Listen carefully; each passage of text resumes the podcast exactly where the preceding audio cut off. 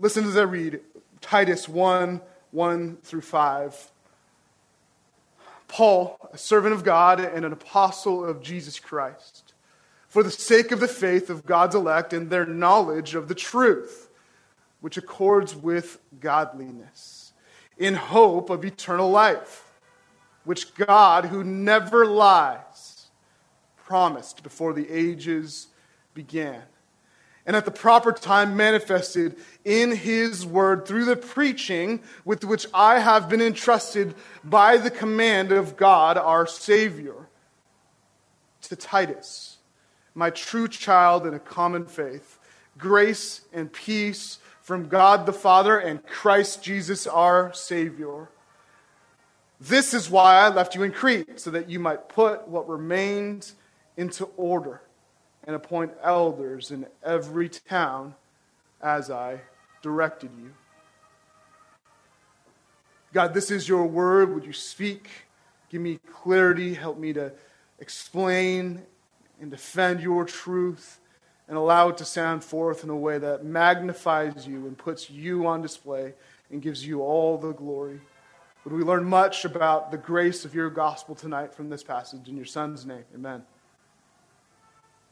By the beginning of any letter, you can tell what's up by the first few words or sentences or the first paragraph. I may or may not have received these letters recently. Dear Mr. Ing, we regret to inform you.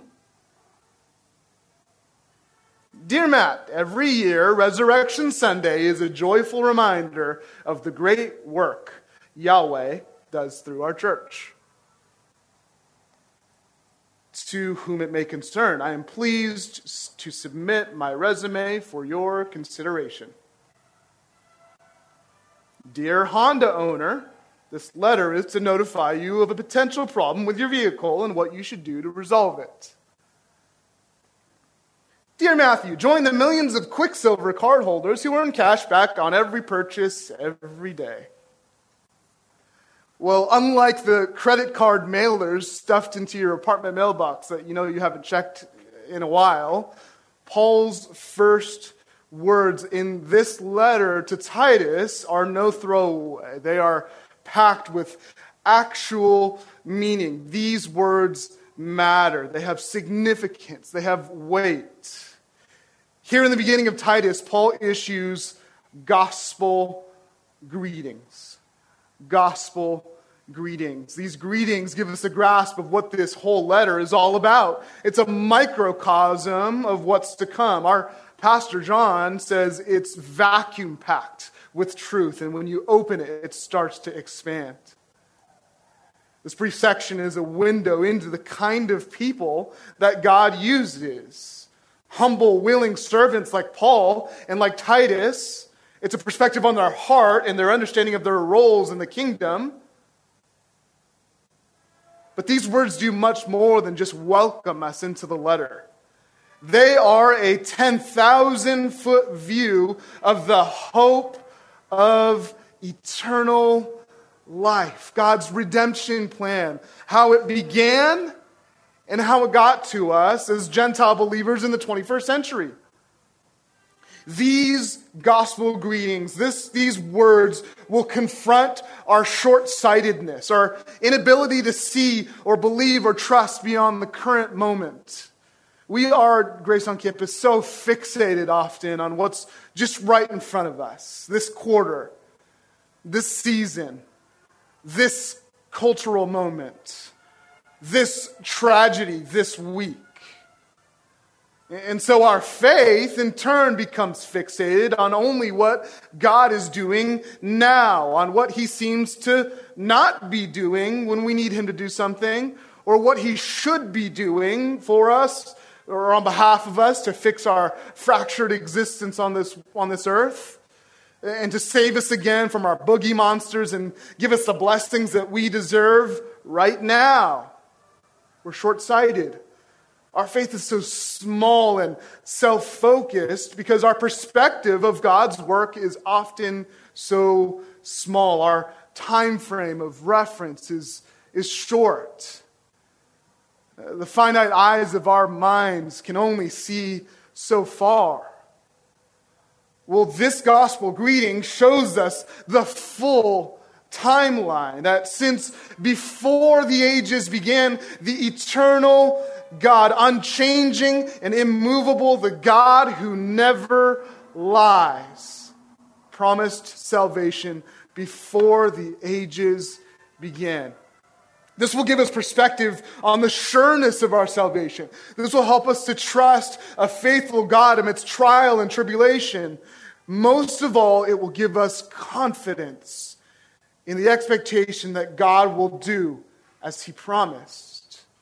You see, at the heart of these gospel greetings is just that the gospel. And so the beginning here will help us to understand the gospel of God, how it works to change lives, how it truly is of grace and mercy, how the God of grace works through time and through space to bring us to himself through the work of Jesus and the preaching of the gospel by men like Paul and Titus. So let's look at this gospel greeting under three headings. The first is the servant and apostle. The servant and apostle. And we see that in verse 1. Paul, the sender of this letter, the author, by the inspiration of God through the Holy Spirit. Holy Spirit. And we may have some familiarity with his story, but as we begin this letter, it's important that we really understand Paul's roots, his story, his testimony, his actual conversion, because to know Paul's story is to know why he writes what he writes. It's to know his heart, the heart of a man who's dedicated to gospel progress. The heart of a man who called himself, in verse 1, a servant of God and an apostle of Jesus Christ. Turn to Galatians 1 with me, and we'll see a little bit of Paul's understanding of himself. Galatians 1.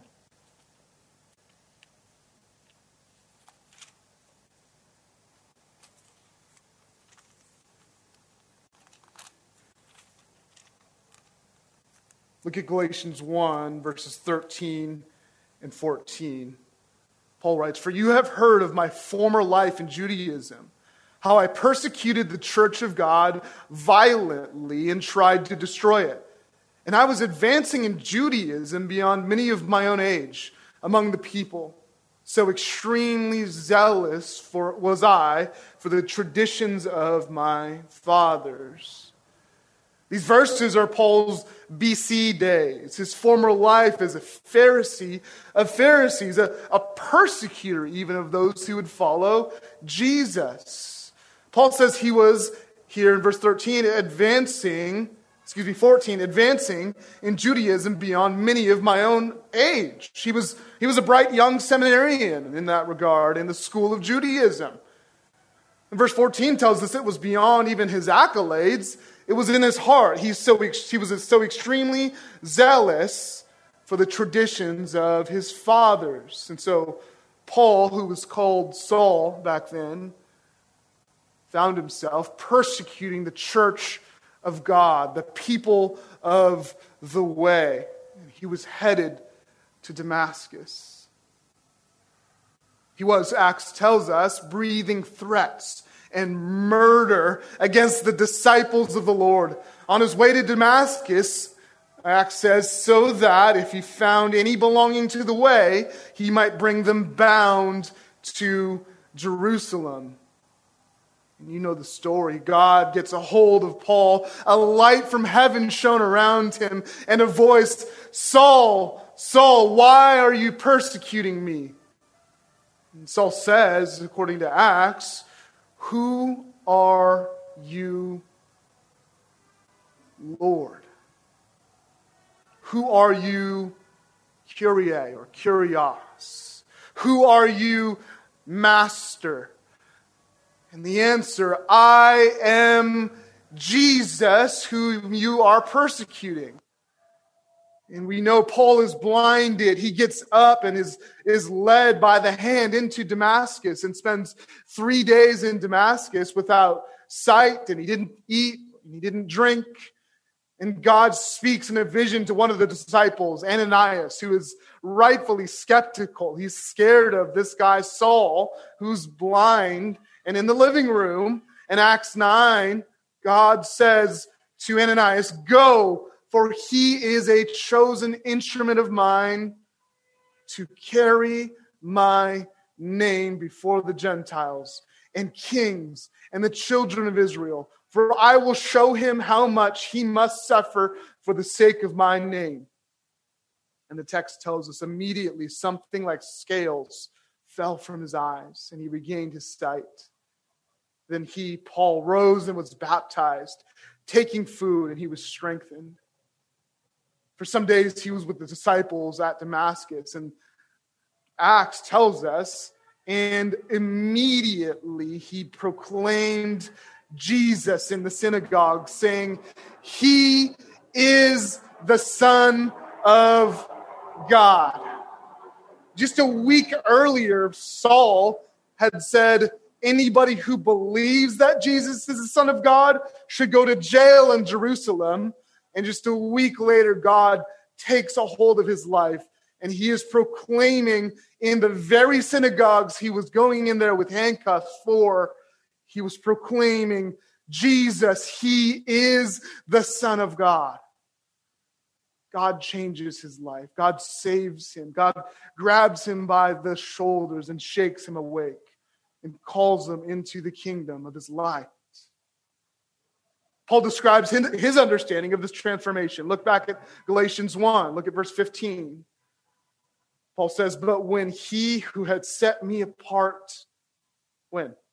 before I was born, and who called me by his grace, was pleased to reveal his Son to me in order that I might preach him among the Gentiles. It was from Damascus on that Paul would serve his Lord, his Kyrios, his master, the one who had called him out of darkness and into light on that dusty road. Turn back to Titus. And so, Paul, as he begins this letter in the fashion of the day, where the author would first introduce himself. Paul describes himself, he introduces himself, he gives his title, his credentials, and he writes, Paul, a servant of God and an apostle of Jesus Christ. When's the last time you updated your LinkedIn? You should. You should keep it up to date.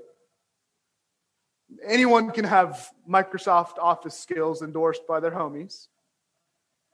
But one of the main things you should focus on as you update your LinkedIn, not now, but tonight, what you should really have dialed in is your job titles.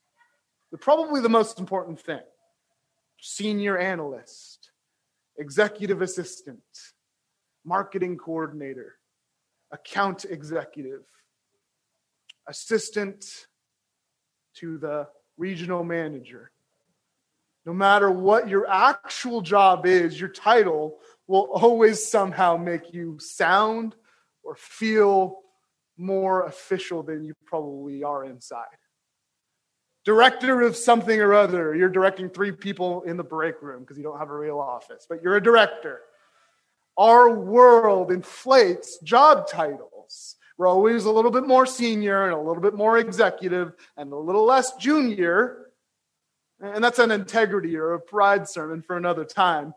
But we always, the point is, want to make ourselves sound more important than we really are. Paul was the opposite.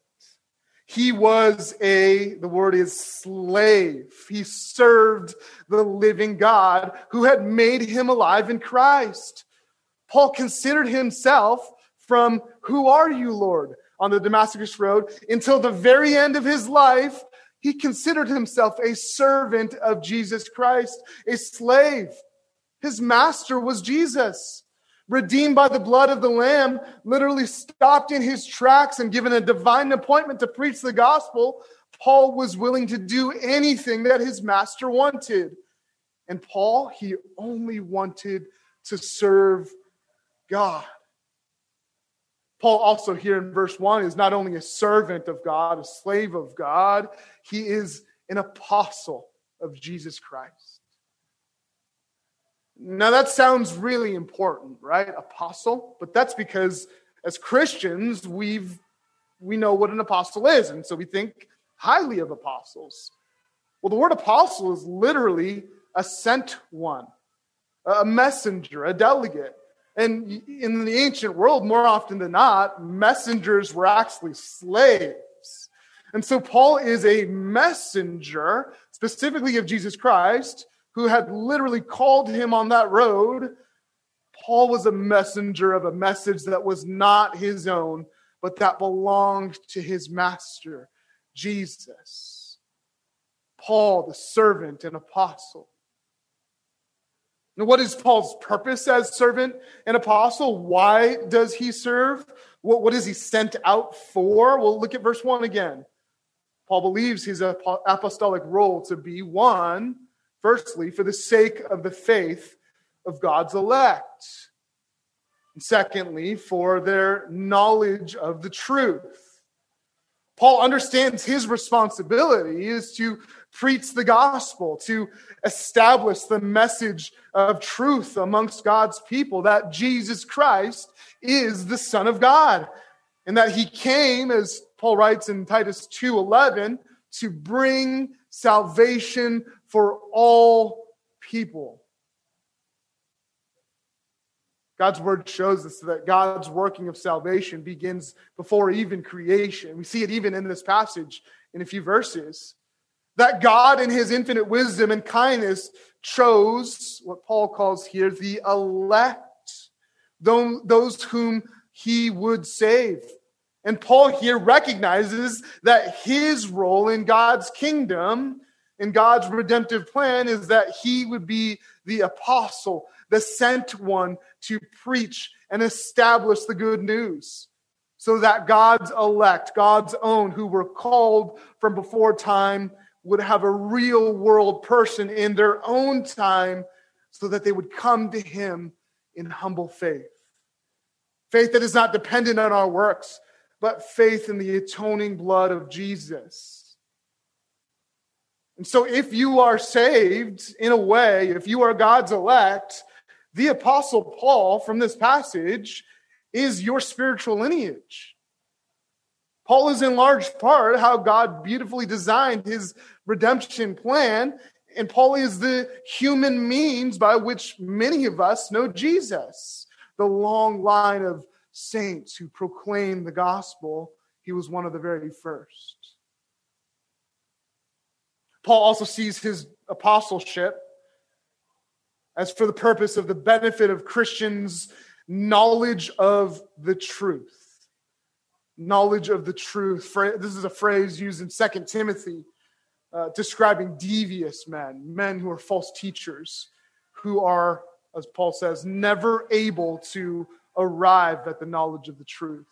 And so, In some, some way, the knowledge of the truth is salvation knowledge, it's salvific knowledge.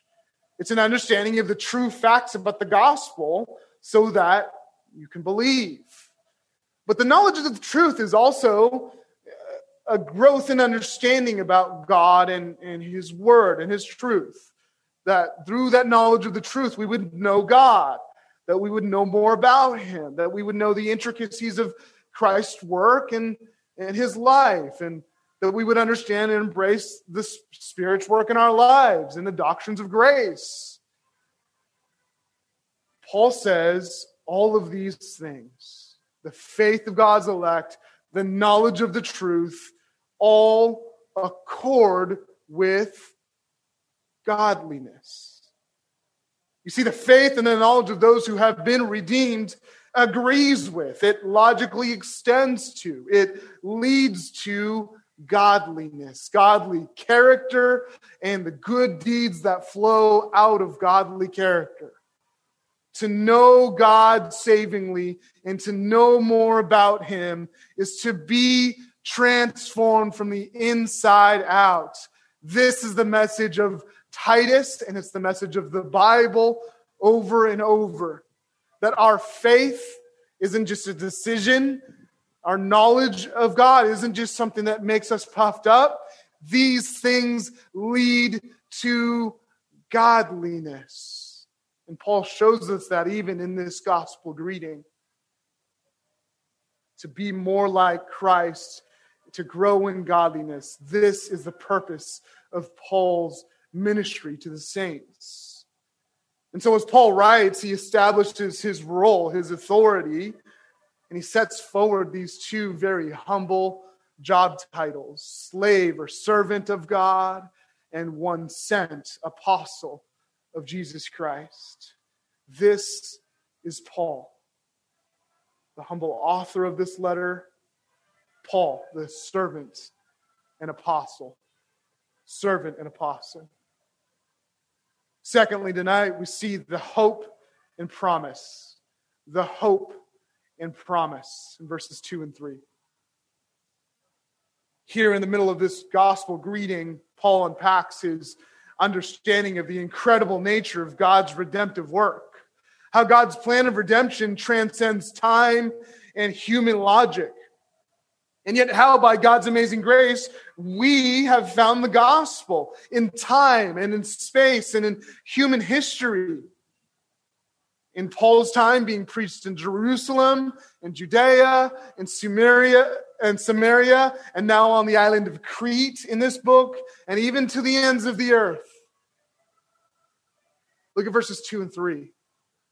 In hope of eternal life, which God, who never lies, promised before the ages began, and at the proper time manifested in his word through the preaching with which I have been entrusted by the command of God our Savior. To Paul, the faith of God's elect and their knowledge of the truth are in or founded on the hope of eternal life. You see, the faith and the knowledge of the elect is based upon the hope of eternal life. Whenever you see the word hope in the Bible, it refers to a confidence, an expectation, a sure thing. It's not hope as you would cross your fingers and wish for something to happen, or some kind of dream or some kind of possibility that you're hoping will happen. Instead, it's this looking forward to something that you know will happen. It's an expectation that a promise will be fulfilled. It's a trust, a certainty that God has done what he says he will, and he will continue to do so. And so, this is the hope, the confidence of eternal life that the faith of God's elect and the knowledge of the truth that leads to godliness is based on. Why can we have such confidence? Look at verse 2 again. Which God, who never lies, promised. Why? Because God has promised it. Our faith is founded on God, not just an abstract concept of God or loose ideas or stories about God, but God who acted in history and in space and in time, the God who never lies. Hebrews 6:18 referring to God's promise to Abraham, the author of Hebrews writes, "It is impossible for God to lie."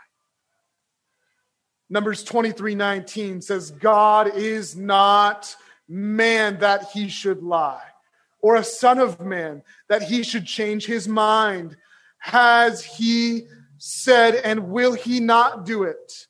Or has he spoken, and will he not fulfill it? Those are rhetorical questions. He will do it, and he will fulfill it if he has said it or he has spoken. God, by nature of who he is, does not lie. The unchanging, eternal God with whom there is no variation or shifting shadow. He is the one who has promised this hope of eternal life with him. You can take it to the bank.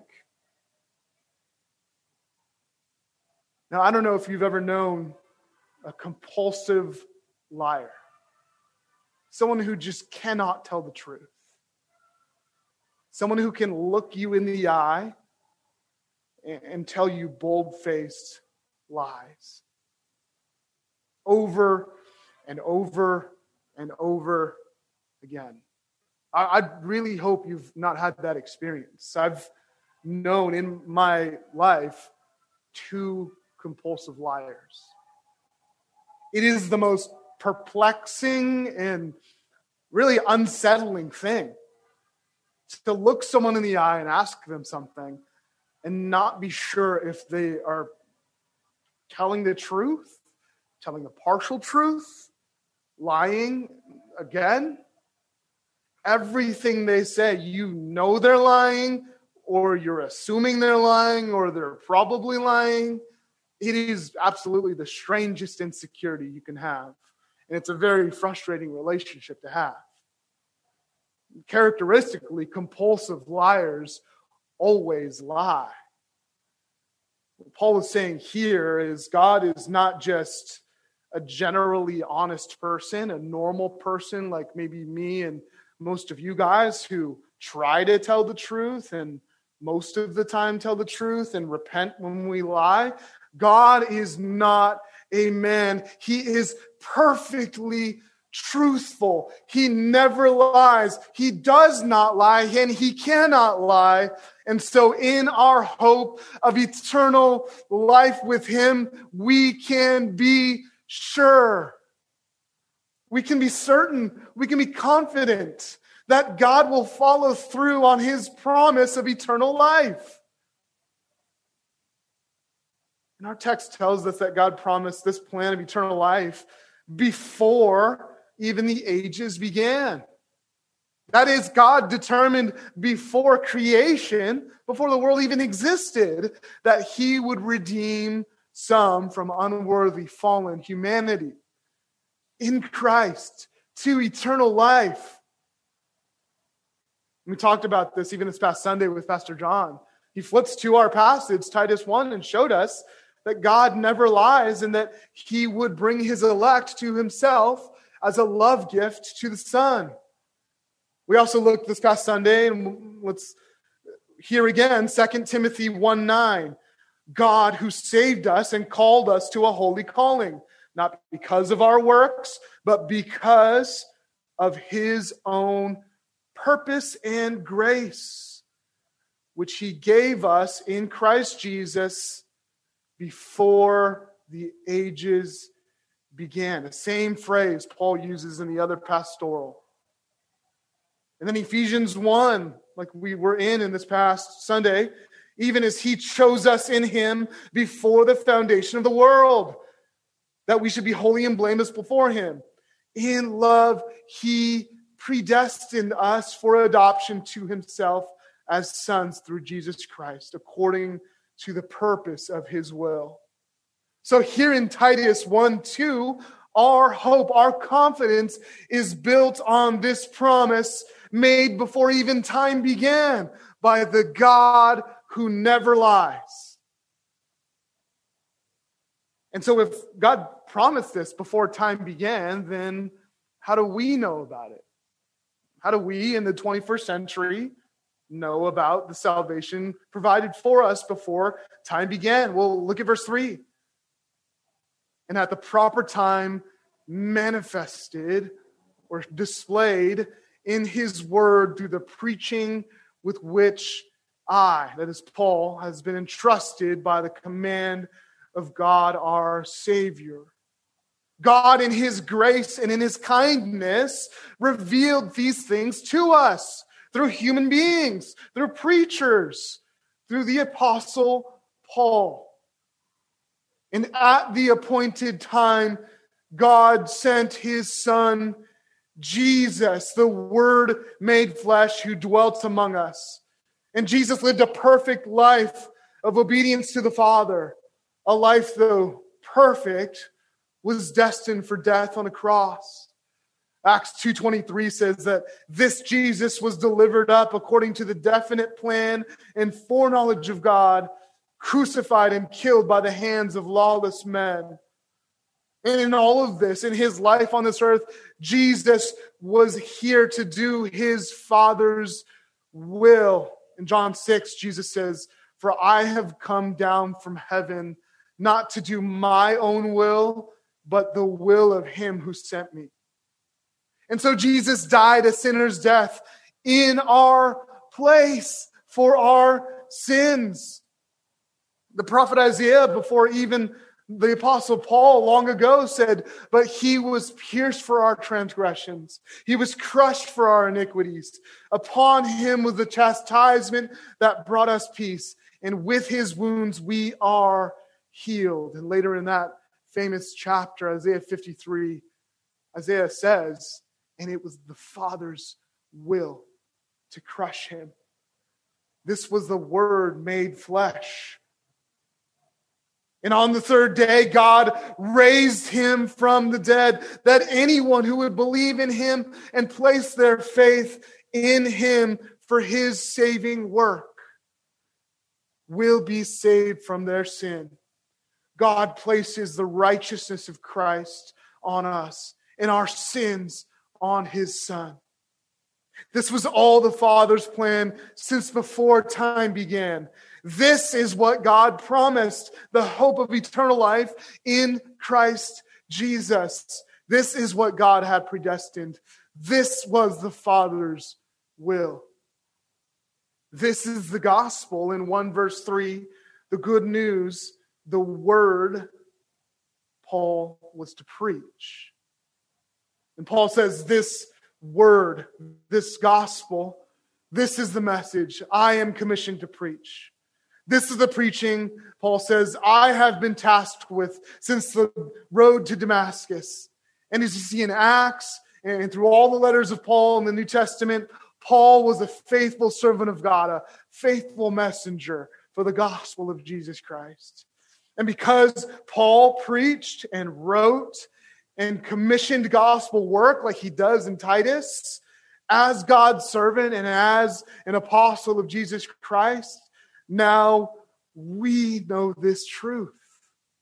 Now we have come to believe because God has been gracious to give us human instruments like the Apostle Paul. This is the hope and promise, the hope and promise of the gospel, the hope of eternal life that God, who never lies, promised before the ages began. This is the hope and promise of the gospel. Third, we see the son and co laborer. The son and co laborer. Let's take now a look at Titus, the recipient of this letter from the Apostle Paul. Like with Paul, we see the kind of person that God uses a humble person, a faithful person, a useful person. Look at verses 4 and 5. To Titus, my true child in a common faith, grace and peace from God the Father and Christ Jesus, our Savior. This is why I left you in Crete, so that you might put what remained into order and appoint elders in every town as I directed you. Titus is both son and co laborer in this passage and throughout this book. Titus is, as Paul says here, his true child in a common faith. He is also Paul's co worker in the gospel, his ministry associate. Here in verse 4, Paul calls Titus my true child in a common faith. To Paul, Titus was his child, his spiritual son. Titus was in his small group. When we think of Paul calling someone a son in the faith, who do you think of? Probably think of Timothy, right? Well, Paul calls Titus here the same thing. This speaks to the closeness, to the, the affection, to the, the tight relationship. Most likely, Titus was truly to Paul a spiritual son. He had probably come to faith under Paul's ministry. Paul the Apostle, the Jewish persecutor turned preacher, probably ministered to Titus, and Titus came to faith. And so he calls Titus here a true child in the common faith. And think about that for a second. Paul, the Jewish apostle, is calling Titus, who we'll see in a second, was a Greek, a true child in what? A common faith. A Jewish persecutor turned preacher calling a Greek man in the first century of the gospel spread a true child in a common faith. It's the beauty of the gospel. Titus's name is mentioned 12 times in the New Testament in Second Corinthians, in Galatians, in Second Timothy, and here in Titus. Galatians tells us that Titus was a Greek. Turn back to Galatians. Look at chapter 2 now. Galatians 2, verse 3.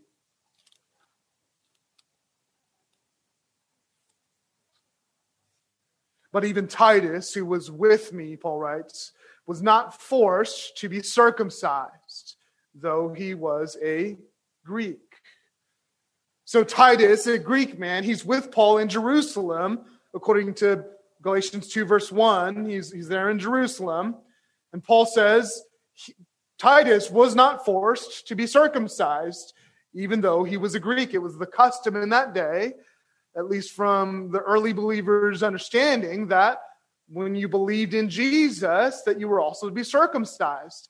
And in the New Testament, Paul works through this issue over and over and over, saying salvation is by faith alone, through grace alone. You do not need to do works, circumcision included.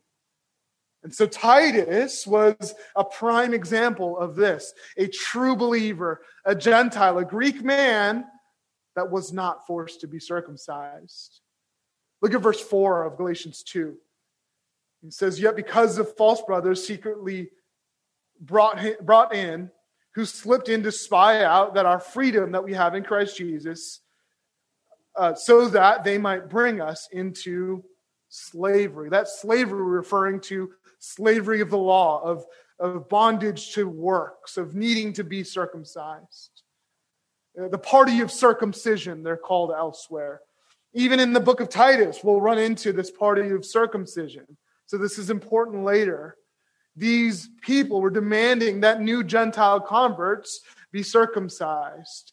But Paul says here in Galatians, Titus is our proof. He is our evidence of a genuine believer, a life changed. So you can't force him to be circumcised. He's truly regenerate.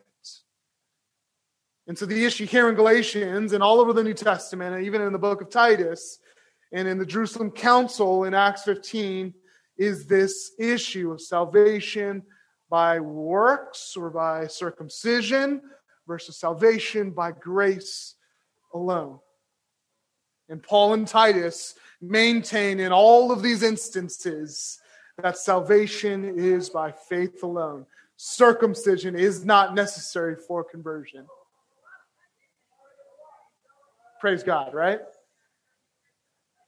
And so Titus played a hugely important role in the early stages of our common faith as a Greek, as a Gentile.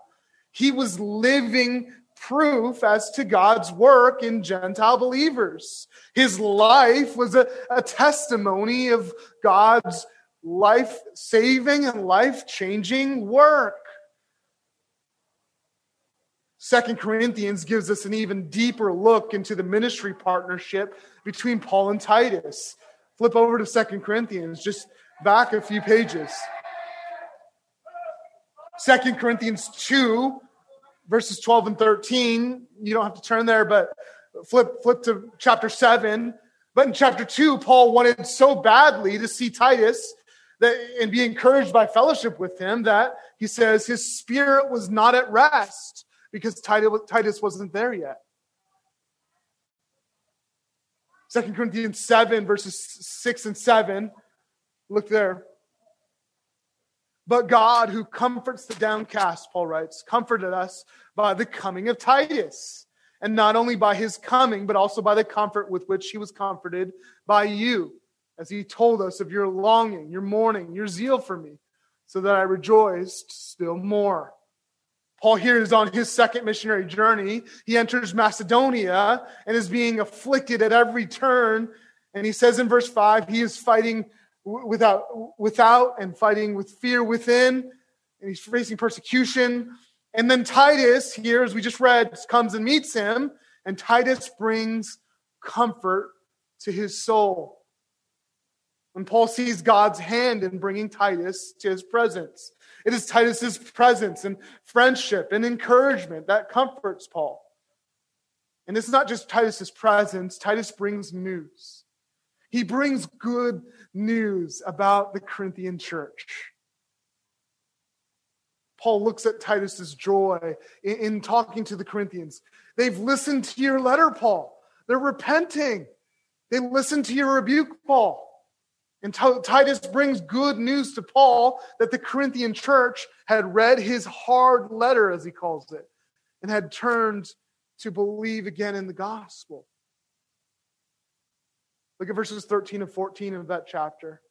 Paul writes, Therefore, we are comforted in response to all this. And besides our own comfort, we rejoiced still more at the joy of Titus, because his spirit has been refreshed by you all.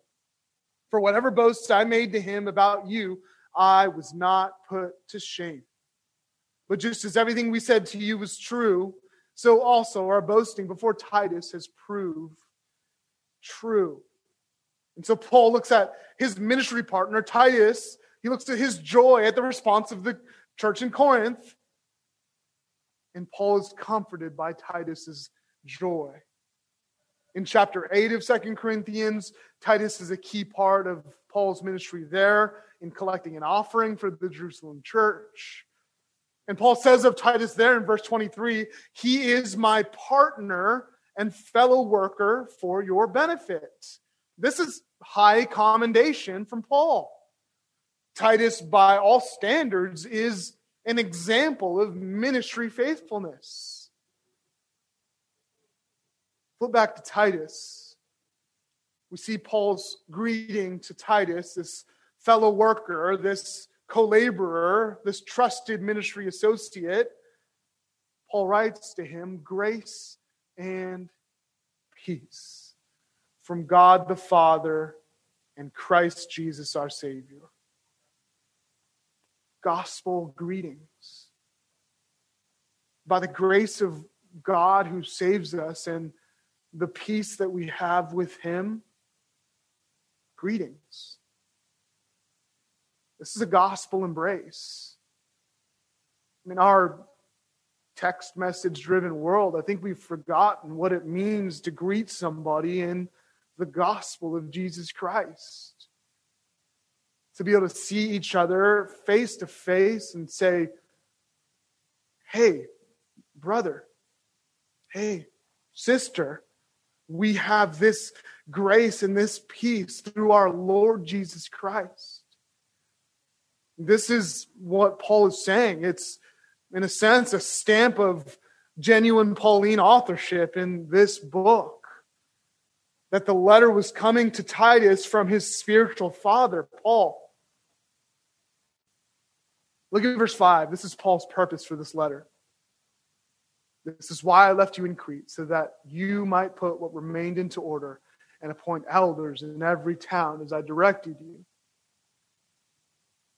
And so we can kind of gather clues here. Paul was most likely with Titus and then left him there was much gospel work for Paul to do, so he left Titus on the island of Crete. But again, gathering clues, we can see that there's much work left to be done on that island.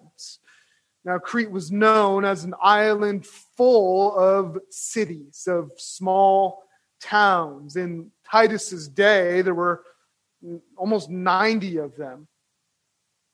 The island itself was 160 miles long but width was sometimes only seven and a half miles and sometimes 37 miles wide. So a long and skinny island with 90 cities on it. And as the gospel reached this myriad of small towns and churches were being established, the main needs here are twofold that Titus would put what remained into order. We'll see that, what remained in the rest of this book. And then, number two, to appoint elders in every town. Paul says, as I directed you. And so, as Paul writes, we know that this isn't new instruction for Titus. This is repeat information. Yet, Paul, by his humble apostleship and authorized by Jesus himself, feels the need to establish a line of authority through Titus. Titus, to be direct with him and whoever else might be reading this letter over Titus's shoulder. Let the reader understand Jesus' authority is given to Paul, who now is giving that authority to Titus. And like Paul, Titus is a man under authority. He falls under the umbrella of Paul's spiritual heritage. He is Paul's co laborer in the gospel. He has delivered a letter of rebuke to the Corinthians and collected money for the church in Jerusalem. And now Paul's task for him here is equally difficult 90 cities, appoint leaders, 90 cities, put into order what remains. This task is more geographically extensive than anything that Titus has ever done. But this is Titus's task. This is why Paul left him here to put what remained into order and to establish elders spiritual leaders in, in each town. This is gospel work, fit for a son and a co laborer. And I wonder what your gospel work is. As we think in this season and returning to in person classes, being able to meet in person as a Bible study, and maybe beginning to do outreach events and share the gospel on campus. What is your gospel work? Well, we see in this gospel greeting that God uses humble and faithful co laborers in Christ. He may not have an apostleship for you. He may not have an island for you that's 160 miles long but he has people in your life. He has classmates and coworkers and lab mates and roommates in your life who do not know Jesus that are your gospel work. And so be a humble and faithful co laborer for the gospel of Jesus.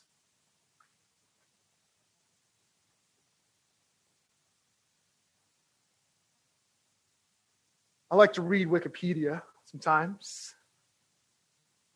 Used to do Wikipedia races with my friends in high school. Some of you guys know what I'm talking about. One of the things I've read about recently is the concept of a saeculum. Saeculum, not the plant, succulent, but saeculum. S A E C U L U M for those of you who are spelling bee champions. A saeculum is an early Roman conception of time. It's not a set number of years, but a concept.